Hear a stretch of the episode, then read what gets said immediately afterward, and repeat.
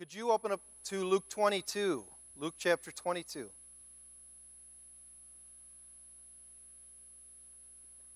Everybody make it back safely from spring break? Everybody do good? I toughed it out here in the beautiful land of Michigan for you. You should feel guilty. Guilty. You could care less. I know you don't. I know. I know you don't. I stalked you on Facebook. I, I know. Well, um, before we get to Luke chapter 22, I just kind of want to tell you a little bit about how I'm approaching this passage. I am by nature what's called an exhorter. Different pastors have different agendas. Some pastors are teachers. When they step up to the pulpit, they just want you to know information. Some pastors are encouragers. They want you to feel good. And they want to lift up your spirits, which is both of those are very noble and you'll, you'll notice different pastors have different gifts. I'm more of a person who wants you to be something and do something after a message. I want you to change. So I'll take truth for the purpose of motivation. But today, I don't necessarily, I don't really care what you do today. I want you to just do one thing for me.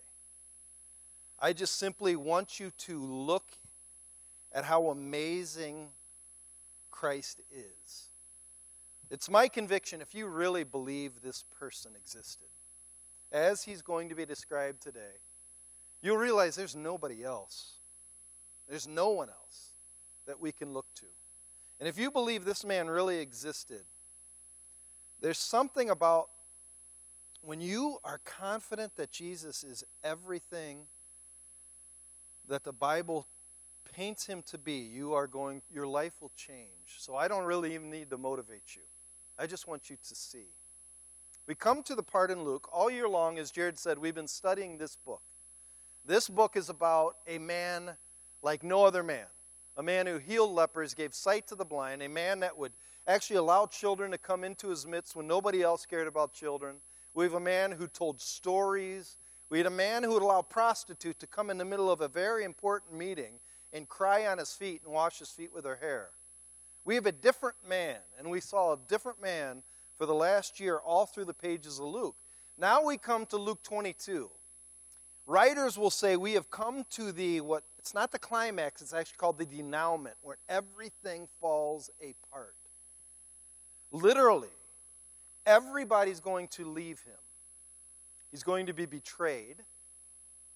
He's going to be denied people who are his followers are going to run away from him, and even God himself is designing history for his son to be slaughtered. It doesn't make any sense, and Jesus allowed it. That's why today's title is like a lamb to the slaughter. Like when I when I imagine what he did, I don't know of anybody that would ever do this.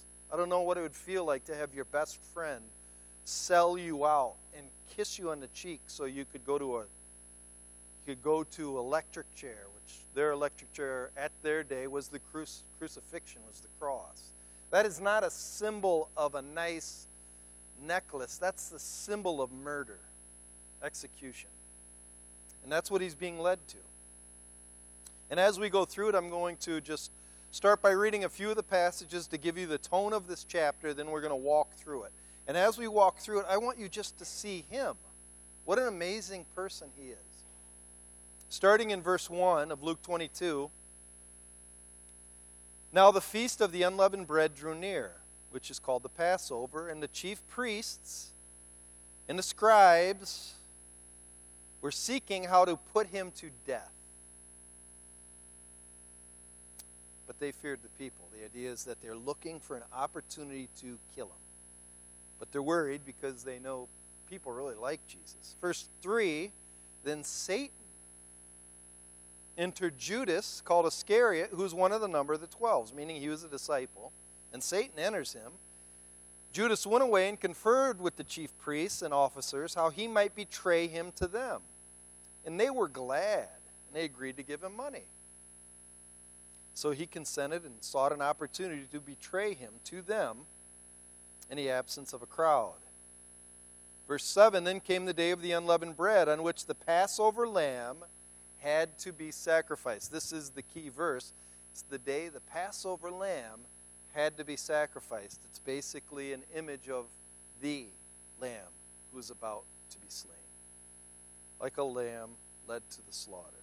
Verse 14 And when the hour came, he reclined at the table, and the apostles with him, and he said to them, I have earnestly desired to eat this Passover with you before I suffer.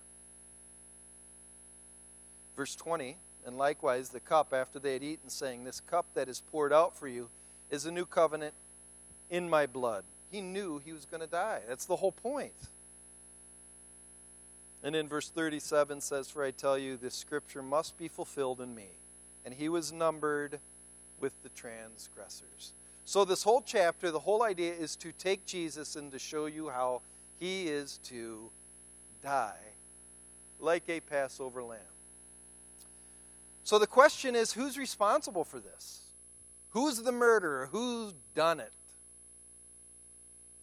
We are given a clue in verse 22. Verse 22 is the sort of the heart of this chapter, and it gives you the design of why Jesus had to do this. According to verse 22, the Son of Man goes, meaning he's going to be killed, as it has been determined. But woe to that man by whom he's betrayed. What this is saying is that this slaughter of the lamb, it's by God's design, but it's also by human wickedness. Go to Acts 2:23, same idea. Acts chapter 2 verse 23. This is Peter's very first sermon. After Jesus died, rose from the dead, Peter's filled with the Holy Spirit gives the first church service ever. Actually, after this message, 3,000 people were saved. It's a powerful message. But in the middle of his message, verse 23 of Acts 2, he says, this Jesus, delivered up according to the definite plan and foreknowledge of God, you crucified and killed by the hands of lawless men. In other words, the death of Jesus was God's sovereign will. The death of Jesus is also man's choice. They both come into play. There's a big dispute in church circles. Is a man saved by sovereign will of God, his election, or by choice? Both. Is Jesus murdered by the sovereign will of God or by man's choice? Both. How do you make sense out of it? You don't. You just, to me, you gaze and you wonder at it because to me, when you realize the death of Christ was planned before the foundation of the world, which we're going to show you in a minute, hopefully it will just bring you to the point of this is incredible. This is incredible. So let's first of all talk about man's responsibility. Man's responsibility is there are people to blame for his death. There are bloody hands in this murder. We find three people that are guilty. Starting in verse 1 of chapter 22, it says, Now the feast of the unleavened bread drew near, which is called Passover, and the chief priests and the scribes were seeking how to put him to death. Then it says in verse 3 then Satan got involved by entering Judas. So we have three people, but really it begins with Satan himself. Satan is angry. If you know the history of Satan, Satan was basically the top angel, the most beautiful angel God ever created. It says in Ezekiel, he saw himself and he fell in love with himself. And because of his pride, he wanted the throne. Isaiah 14 said, he wanted to not just rise where God is, he wanted to rise above God. He wanted everything. But because, uh, because there's nobody greater than God, wanting what God has is the height of wickedness. God cast him out, and he was thrown out of heaven forever, and he's jealous. So Satan, historically, even now, is, on, is raging. He's angry. He's jealous. He's furious. So, but how do you go after somebody that's greater than you? Did you know God's stronger than Satan? A lot of people call it, it's dualism. A lot of people think that Jesus and Satan are on equal footing. No. No. And so, really, the created thing cannot defeat the Creator. So, what he does is he goes after the people that are going to hurt God the most his, his created human being, his race that bear his image. And you'll notice he persuades two different groups of people to betray God. The first group are the priests and the scribes. They wanted to put Jesus to death. By the way, what's really interesting in the Gospel of Luke, chapter 4, you have the temptation story. Luke says how Satan wanted to destroy Jesus by testing him and saying, Jesus, take these stones and turn them the bread because Jesus was hungry, and Jesus said, Don't tempt the Lord. And it says Jesus won, but Satan was looking for an opportunity to betray him. That's why I have there until an opportune time. What's interesting, if you notice in here, the chief priests are looking for an opportune time to kill him, and Judas is looking for an opportune time to betray him. And the imagery is that idea is that they are being influenced by Satan himself. They have the same attitude. They're looking for an opportunity to destroy God. And there's a lot of people that are like that. The two groups, first of all, the chiefs and the scribes, describe those people that want status quo to stay. They like the world as it is and they want their power and they don't want God to mess it up. So they want him dead. There's a lot of tyrants in this world, not just politically, but there's a lot of tyrants in the home who like their power. And they don't want to give it up. There's a lot of tyrants in the workplace that like to lord over the people that they make more money than and humiliate and ridicule. There's a lot of tyrants that are coaches, teachers. That is the first kind of spirit that Satan likes to influence, is the people who like power keep the status quo. The second group is Judas. Judas represents what I'd call the people who worship mammon. You see how in verse 6 it says, actually, verse 5, he agreed on a money amount? Jesus says you can't serve both God and mammon. Mammon is the God of prosperity, specifically the God of money. And the reason why people worship money is because money can get you things without needing God to get them for you, like pleasure, possessions. If you have enough money, why pray? So, really, worshiping mammon is worshiping myself, but if I can get money and things, I can be my own God because I don't need God. And so, Satan will influence those who like money. So these are the three groups of people Satan influencing those who like power and those who like money outside of God's means. But if you go to verse 22, Jesus says something very interesting. He says, in verse 22, Woe to that man by whom Jesus will be betrayed. So, woe to the person who Satan influences. There's this statement that you know, the devil made me do it. No, the devil didn't make you do it, he just influenced you. He influences those that allow him to influence them. Satan will lie to those who love his lies. Satan will entice those who love to be enticed. Satan will give answers to justify sin by those who want justification. Satan's not doing it, but he's helping you through it. Or you could put it like this God holds every sinner responsible for his chosen sin. Don't say Satan made you do it. Because woe to that man through whom sin comes, specifically through whom the one is going to betray Christ. But every sin is a betrayal of Christ. Jesus died for every sin. Woe to that man who sinned. It's a strong statement. But here's the difficulty. So we have just said man is responsible. But the difficulty is is that so is God. He planned it. God also planned this. It's his decision to have his son destroyed. To me one of the strangest verses Isaiah 53:10 says that God delighted in crushing his son. God delighted in crushing his son. So you could say God himself is responsible. I want you to go to 1 Peter. Look at this verse. 1 Peter chapter 1. I'm always amazed at how Peter, who was simply a fisherman, writes some of the most profound things in the Bible. This is one of those things. 1 Peter chapter 1, verses 18 through 20.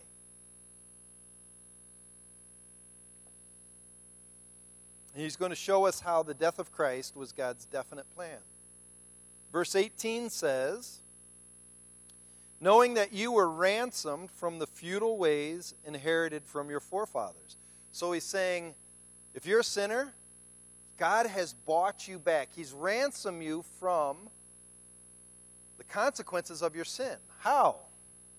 Well, it says not with silver or gold, those are perishable things. You can't buy the life of a man through silver or gold. Even though a lot of people go to church and tithe and they think God's happy with that, it won't buy your soul. Well, then what will buy a soul? Verse 19. Verse 19 says, But with the precious blood of Christ, the Lamb without blemish or defect. It's referring to Jesus as the perfect, spotless sacrifice, and it's His blood that purchased you, ransomed you from the consequences of your sin. But look at verse 20. This is what I want to focus on. He, meaning Jesus, chosen as the Lamb, was foreknown before the foundation of the world, but was made manifest in these last times for the sake of you. Meaning, God chose Jesus before he even made the world to die for you.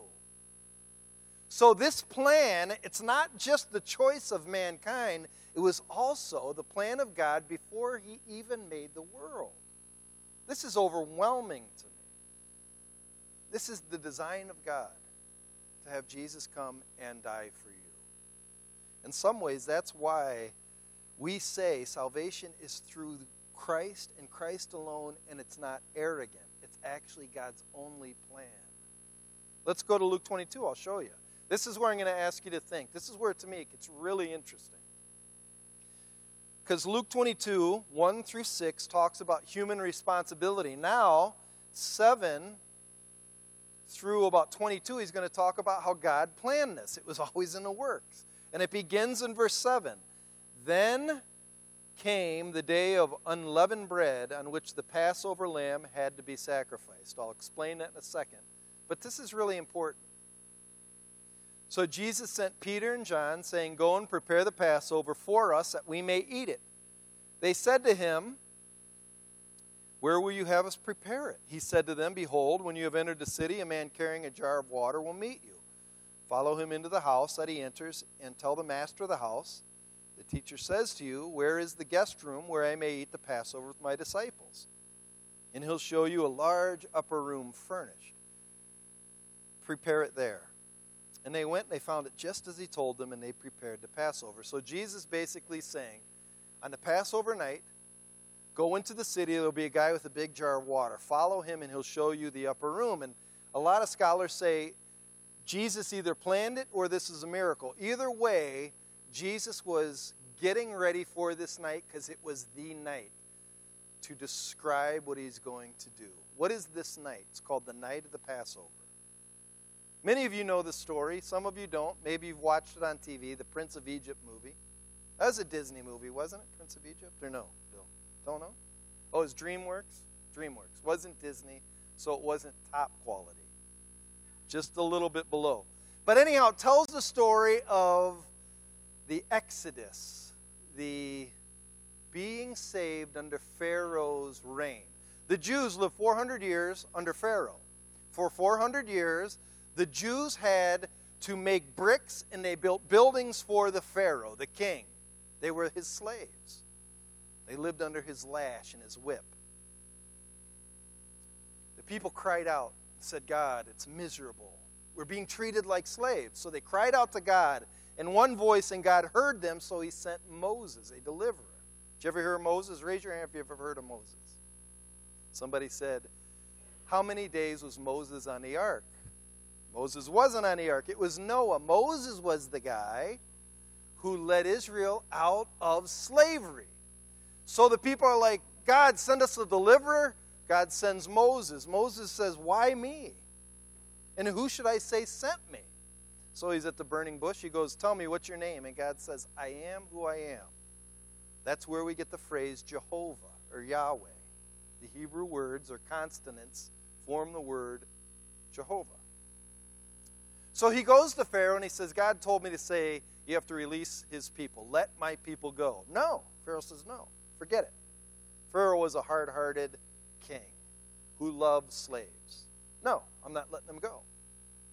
So God said, All right, Moses, tell him if he doesn't let him go, I've got a lot of different plagues up my sleeve, like blood to water, flies, frogs, hail, darkness. And so after some of these plagues, Pharaoh's like, All right, all right, all right, all right, you can let your people go. Let them go, take them. And right before they're getting ready to take them, Pharaoh said, You know what? I've rethought this. I like those slaves. I'm going to keep them. So God says, All right, I got one last plague, and that plague is called the angel of death. Did you ever hear the angel of death? The angel of death creeps around the city to kill everybody's firstborn, even the Jews, firstborn. But God told his people if you want to be delivered from this angel of death, what I want you to do on the night of the Passover, and I'll tell you why it's called Passover in a second. I want you to take this lamb. It's going to be in your house for about 14 days. Let the kids pet that nice little woolly lamb. Let them feed it little oats. But on the Passover night, slit its throat, take its blood, and put it on the door frames of the house. Because if you do that, then when the angel of death comes to your door, he's going to see the blood and going, oh, they're trusting in God, and that angel will pass over and not kill them. So that blood is the blood that was spilled from the lamb, and if it's on the door frames of the house, the wrath of God, the angel of death, passes by and it doesn't affect them. That's called the Passover. But it's all a coincidence that Jesus is called the Lamb of God, and his blood takes away the sins of the world, so God's wrath doesn't come by us, it passes over us. It's all coincidence, it wasn't planned. Oh, one more thing the Passover happened on Nisan, the 14th day. That's in the Jewish calendar, 14th day of Nisan. Why is that so interesting? Jews call it the day of deliverance. On the 14th uh, day of Nisan, some people speculate it's the day the, the ark closed, where Noah put his people in the ark closed. Some people will say that it definitely was the day that God gave a promise to Abraham, his wife Sarah is going to have a child, and he believed. Some people say it's the day that Abraham offered up Isaac on Mount Moriah and said, "You know what? You don't have to kill your son because I'm going to bring you something, some another sacrifice." It's the day the Passover happened. It's the day that Jesus died on the cross. But that's all a coincidence. He didn't plan that. This story doesn't. It's just kind of a, just happened that way. But keep reading. Look at verse 14. Verse 14 is really interesting because it reads differently than most of the what we call communion stories you're used to. See if you can guess why. Watch, watch what it says. Verse 14 And when the hour came, he reclined at the table. Jesus, they reclined when they ate, they lied down, and the apostles with them. And he said to them, I have earnestly desired to eat this Passover, talking about that same story of Moses, with you before I suffer. He uses the word suffer. I don't think they really understood. Verse 16. For I tell you, I will not eat it until it is fulfilled in the kingdom of God. And when he took a cup, oh, and he took a cup, and when he had given thanks, he said, Take this and divide it among yourselves. For I tell you that from now on I will not drink of the fruit of the vine until the kingdom of God comes. Verse 19 And he took bread, and when he had given thanks, he broke it and gave it to them, saying, This is my body, which is given for you. Do this in remembrance of me. In verse 20 And likewise the cup, after they had eaten, saying, This cup that is poured out for you is the new covenant, my blood. Now here's a question for you. This is different than most of the other accounts. Why? Because they drank twice. Normally, we first break the bread and then drink the cup. But here they drink a cup, break the bread, drink another cup. If you have ever studied the Seder service, go to the next Seder meal, is a meal the Jews celebrate to recognize the Passover, and they still do this. Actually, I was reading, some people would say about it was inaugurated about the 8th century, but a lot of scholars saying No, they were actually participating in it here, and you'll see what I mean in a second. The Seder meal, I'll take this slow and I want you thinking. Are you guys awake? Heather, are you awake? Okay. But Wendy's not. Anyhow, the Seder meal is a way to depict the Passover with four cups. And what you're going to see is there's four cups that is used in the Seder meal. Seder just means basically the commemoration of the Passover. In the Seder meal, they read from Exodus 6 6. Go to Exodus 6 6. Exodus is the second book in the Bible. Exodus 6 6 is the story of the Passover. But watch this verse, it's very concise. And there's four movements in this verse which represent the four movements in the Seder meal. You'll see what I mean in a minute. I didn't mention this in the first service, but you're going to see under every cup, I'm going to explain it. There's also a reference to Jesus' high priestly prayer. If you ever read Jesus' high priestly prayer, the prayer he prays before the crucifixion, he, it has every single element of the Seder service in it. It's pretty amazing. But you'll see it I'm talking about Exodus 6 6. Begins by saying, Say therefore to the people of Israel, I am the Lord. I am who I am. I am Jehovah. I am the Lord. And I will bring you out from under the burdens of the Egyptians. I will deliver you from slavery to them. I will redeem you with an outstretched arm, with great acts of judgment. I will take you to be my people. I will be your God, and you shall know that I am the Lord your God who has brought you from under the burdens of the Egyptians, and I'll bring you into the land I swore to Abraham. There's four movements. Each cup represents a movement. The first movement is this first part where it says in verse 6, I will bring you out. This first one represents sanctification, and Jared, I know I spelled it wrong. The theologian got mad and didn't tell me directly, but it's S A N C.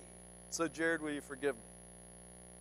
All right. Anyhow, so this cup represents sanctification, means to be set apart. So, when it says, I, I took them out from Egypt, what he means is you have all these Egyptians, you have these Jews, and God's going to take just his people out sanctify them. Do you know that's what the church is called, the called out ones? And so what he did is they poured the first drink. The first drink represents those who are called out, and he gives it to his disciples, and they drink together. They are representatives of those who are chosen by God. First cup. Is this wine? Yes. Vintage 14, 7. No, it's Welch's. Careful, Welch's. Anyhow, so you have the first cup. After the first cup, here's what they do in the Seder service, which is really it's fascinating. They find the littlest boy asking the oldest man. And he stands up and he says, Why is this night different than all the others? So he tells him the story based on Deuteronomy 26. We're not going to read it, but it's, it's Exodus 6 6. And then after the oldest man tells the story, they all take bitter herbs and they dip it into horseradish sauce. That horseradish sauce is like a tannish brown color. It represents the mortar of the bricks that they, in slavery, had to produce, and, the re- and it's bitter. The idea is that we lived in bitter bondage for years. So he's called out this people that have been living in bitter bondage, and they're the ones that said, Deliver us. That's why we get the next cup. If you listen, in verse 6 it says, I will bring you out from under the burden of the Egyptians, and I will deliver you from slavery. So the second cup is the cup of deliverance, where he will rescue his people. This is the first cup they drink in Luke when Jesus passes it around. This second cup was wine. So this represents, they drink this because it is about deliverance. How, by what means are they delivered? The next thing they do in the Seder service is they take bread and they break it. And Jesus says, You know that bread that you break? That's my body. That's my body, which is broken for you. That is what caused them to have the ability to be saved. What's interesting, in the actual Seder, Seder service, they then eat lamb. The lamb, in the same way, was the thing that was sacrificed for their deliverance. And Jesus is the lamb. That's why there's no lamb, because he's the lamb. Take it and eat. Because that bread that was broken is why you and I are saved. That body. On the cross, took your wrath. Then it gets more interesting. So, Luke, we read they drank one drink, they passed the bread, they ate the bread, and then there's one another drink, the next drink. And it says, I will redeem you. That word means I will buy you back. The idea is that if you go to a pawn shop to sell your watch because you want some money, and man, that was my grandfather's watch, you got to get. I'm going to go buy that watch back. I'm redeeming that watch. In the same way, because of sin, we were lost. He's got to buy us back. How does he purchase us back? What's the price? We already read it the blood. So, this third cup represents the price that was paid for us to be bought back. That's why Jesus said, This is my blood that will be poured out for you. Drink it in remembrance of me. So they drink it. That represents they are bought back. They are his people. Then what's really interesting, Jesus says, in the Luke account, there's one more cup they aren't drinking. And he says, I'm not going to drink from the fruit of the vine until the kingdom. There's one more cup, but they don't drink it. This is the cup of restoration when they are in the promised land and they finally get all the promises that were guaranteed. But they don't drink it yet because they're not there. In the actual Seder service, if you read the other passages, if you read Matthew, after they drink this cup, the third cup, represents his blood that will be shed. They drink it. Once they drink it, they get up and they leave and they are singing Hallel songs songs of deliverance that are found in Psalm 113 to 118. In those Psalms, everyone is about, I will trust you. I will trust you. I will trust you. And so Jesus then goes to the garden where he says, Not my will, but yours be done, and he sweats drops of blood.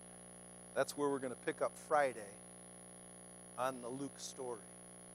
But what we have, what we're reading, is just the account of the Last Supper chose us, saved us, He bought us back. One day we will be restored fully. But this is all a coincidence. It just happens to be a coincidence. Just a nice story told. Doesn't really mean anything, or does it? And if this is really true, this was a story that happened thousands of years ago. You can bank on it. It's amazing. Now let's go back to Luke 22 because before Jesus is done in the upper room, he gives final instructions and he warns Peter. What are the final instructions? Somebody always has said the final words of somebody may be the most important words of all. And I think these final words are meant for every disciple of Christ. The first one we find in verse really 14 to 16. And when the hour came, he reclined at the table and the apostles with him, and he said to them, I have earnestly desired to eat this Passover with you before I suffer. For I tell you, I will not eat it until it's fulfilled in the kingdom. What he's saying, and this has been a message all through Luke, is suffering precedes the kingdom. Suffering precedes the kingdom. A lot of people want the kingdom before suffering. A lot of people want the resurrection without the crucifixion. They went Sunday before Friday. But this is true for every disciple. We have been called to deny ourselves, pick up our cross, and follow him. That was in Luke 9 23. I want you to go to Romans 1. I really think this is one of the most important passages in all of Scripture. Romans chapter 8, actually. Romans 8. Starting in verse 16. The reason why I say this is you'll see the Trinity's also involved in this passage, but to me, we rarely I, I still am always fascinated. I don't think we really realize what our destiny is. Like, I don't think when I say the kingdom, when I say the kingdom up there, I literally mean a kingdom. Christ means a kingdom where we're going to sit on thrones with him. We are going to own everything he owns. We are going to be princes and princesses of a real king. And we're going to rule with him. I I don't think we buy that. I think we see ourselves in a mirror. We get a little gr- grayer, a little older, our knees are a little creaky, and we just see ourselves as pieces of clay. No. We're going to sit on thrones. Listen to what he says in Romans, but watch the movement of suffering comes first. Verse 16. The Spirit Himself bears witness with our spirit that we are children of God. And if we're children, then we're heirs. That means we are co owners.